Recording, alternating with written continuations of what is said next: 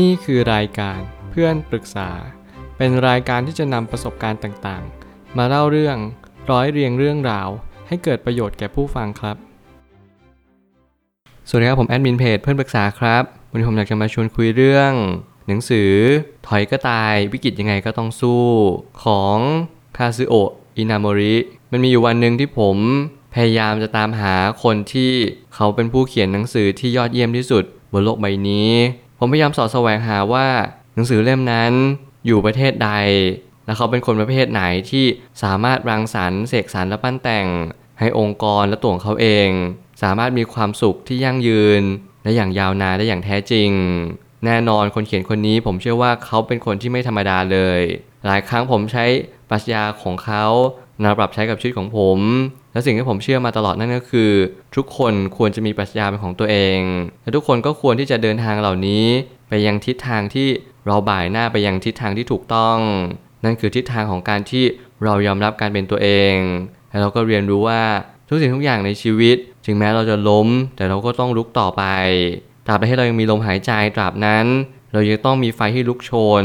ต่อเนื่องไปเรื่อยๆถ้าวันใดวันหนึ่งเราล้มลงแล้วเราต้องเจ็บปวดกับการที่เราเดินทางไกลแล้วเราล้มลงแต่ถ้าเราเข้าใจและตระหนักว่าทุกการล้ม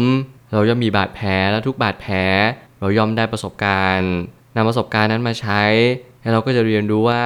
ทุกๆประสบการณ์นั้นกำลังหล่อหลอมเราให้เราเป็นคนที่แข็งแกร่งมากยิ่งขึ้นทุกอย่างในวันนี้เป็นเพียงแค่เริ่มต้นชีวิตเรากำลังดำเนินต่อไปท่ามกลางเมฆหมอกอุปสรรคต่างๆนานาขอให้เรามุ่งมั่นและปรารถนาไปยังจุดที่ดีที่สุดในชีวิตนั่นคือปรัชญาของชีวิตที่เราต้องดำเนินต่อไปผมไม่ตั้งคำถามขึ้นมาว่าหากการอ่านหนังสือของผู้เขียนที่ทำให้เรามีแรงบันดาลใจในการผ่านพ้นวิกฤตไปได้นั้นผู้เขียนคนนี้จะทำหน้าที่นั้นให้กับเราผมพยายามจะหาหนังสือของคนเขียนคนนี้ให้ได้มากที่สุดแน่นอนนี่คือหนังสือเล่มแรกที่ผมพยายามอ่านให้กันกรองออกมาได้มากที่สุดแน่นอนผมพยายามอ่านต้นฉบับแต่แล้วมันก็จะมีแปลอังกฤษแปลไทยผมก็เลยต้องเลือกอ่านในสิ่งที่สำนักพิมพ์นั้นพยายามตีพิมพ์ออกมาขายอยู่รวมถึงบางครั้งเนี่ยผมอาจจะไม่สามารถถอดความในสิ่งที่คนเขียนกำลังจะสื่อออกมาทั้งหมดแต่ผมก็พยายามอย่างยิ่งที่จะพยายามเรียนรู้จะสวมรองเท้าเดียวกับคนเขียนเพื่อให้ได้อะไรมากที่สุดแต่แล้วสิ่งที่ผมได้เรียนรู้จากหนังสือเล่มนี้นั่นก็คือแรงบันดาลใจที่สำคัญและเต็มเปี่ยมไปด้วยไฟอลุกโชนเราจะมีชีวิตอยู่ได้อย่างไรถ้าเราไม่มีกำลังใจในการใช้ชีวิตผมเปรียบเทียบกำลังใจเหมือนกับเชื้อเพลิงในการใช้ชีวิตหากเราไม่มีเชื้อเพลิงหรือเราไม่มีกำลังใจเราจะเดินหน้าต่อไปท่ามกลางเมฆหมอกได้อย่างไร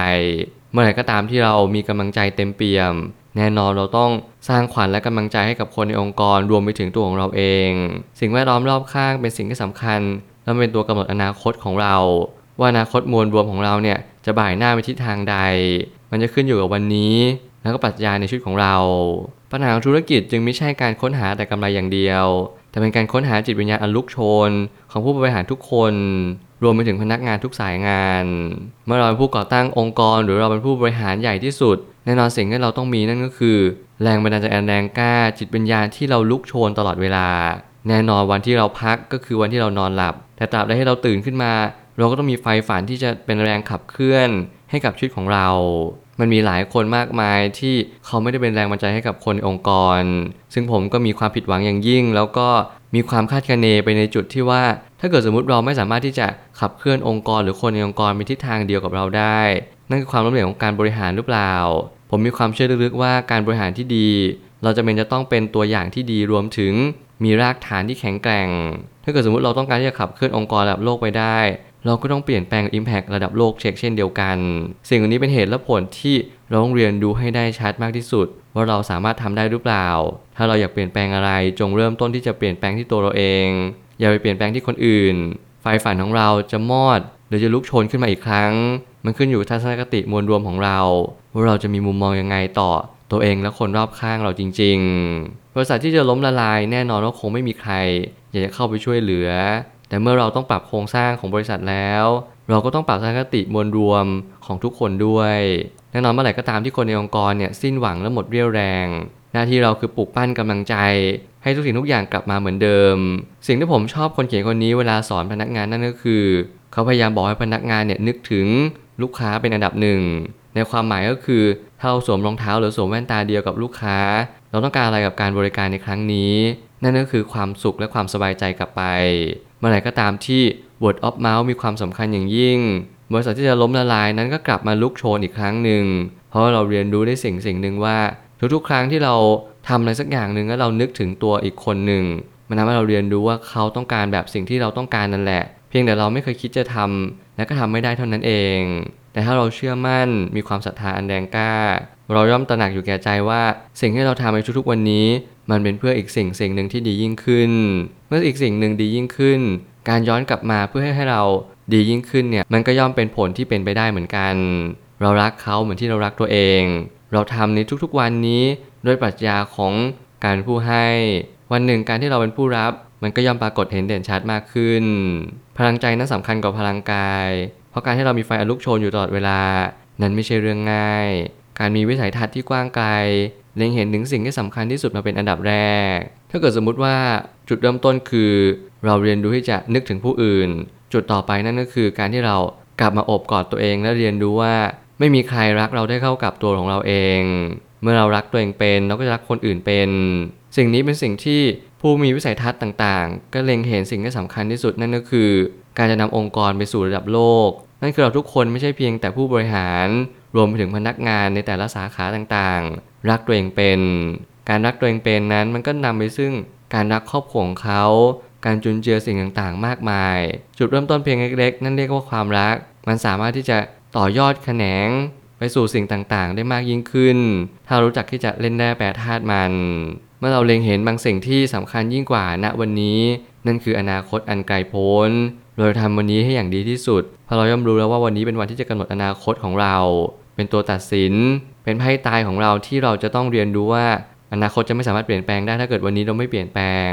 นี่จึงเป็นสิ่งที่เราต้องสร้างไฟฝันให้กับทุกๆคนในองค์กรรวมถึงครอบครัวของคนในองค์กรด้วยสิ่งนี้เป็นสิ่งที่ผมก็นึกไม่ถึงจริงๆว่าคนเขียนเขาจะมีความคิดที่ลึกซึ้งอย่างยิ่งเรื่องนี้เราจำเป็นจะต้องเงี่ยหูฟังและสับสับฟังอย่างยิ่งสุดท้ายนี้การนึกถึงผู้อื่นอยู่เนืองๆเป็นคุณสมบัติที่ขาดไม่ได้ในทุกสายงานโดยเฉพาะจิตวิญญาณผู้ก่อตั้งบริษัทเพราะว่าจุดเริ่มต้นนั้นสำคัญที่สุดเราจึงต้องเป็นหัวหอกให้กับบริษัทเมื่อจุดเริ่มต้นสำคัญที่สุดนั่นเป็นจุดก่อกำเนิดที่ทำให้ทุกคนในองค์กรนั้นเห็นพ้องต้องการไปยังทิศทางเดียวกันถ้าเราอยากที่จะมีความสุขในชีวิตจงสร้างความสุขให้ตัวเองก่อนเป็นอันดับแรกการเป็นผู้ผลิตความสุขนั่นคือการที่เราเป็นผู้ให้ก่อนที่เราจะเป็นผู้ให้นั้นเราก็ต้องศรัทธาอย่างแรงกล้าว่าสิ่งที่เราจะให้นั้นนั่นก็คือสิ่งที่ทุกคนต้องการเมื่อไหร่ก็ตามที่เราปรับโหมดเป็นยิ่งให้ยิ่งได้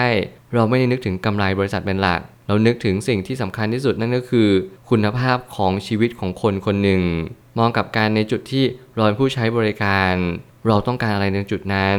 สวมบทบาทสวมจิตวิญญาณสวมสิ่งต่างๆทุกสิ่งทุกอย่างให้มันเข้าด้วยกันได้มากที่สุดและเราก็จะตระหนักรู้ว่าทุกอย่างไม่มีอะไรเกินกว่าจากสิ่งที่เราทำได้เราสามารถทำได้ทุกอย่างเพียงเราไม่รู้หลักที่เราจะเริ่มต้นเท่านั้นเองนี่แหละจึงเรียกว่าชีวิตที่สุขสมบูรณ์อย่างแท้จริงวันนี้ถ้าเราทำไม่ได้อย่างปรัชญาของคนเขียนไม่เป็นไรนะปรับใช้ในรูปแบบของตัวเอง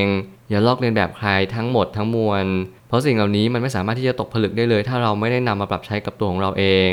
ผมเชื่อว่าทุกปัญหาย่อมมีทางออกเสมอขอบคุณครับรวมถึงคุณสามารถแชร์ประสบการณ์ผ่านทาง Facebook Twitter และ YouTube และอย่าลืมติด แฮชแท็ก เพื่อนปรึกษาหรือ เฟรนด์ ทอล์ก แอท ด้วยนะครับ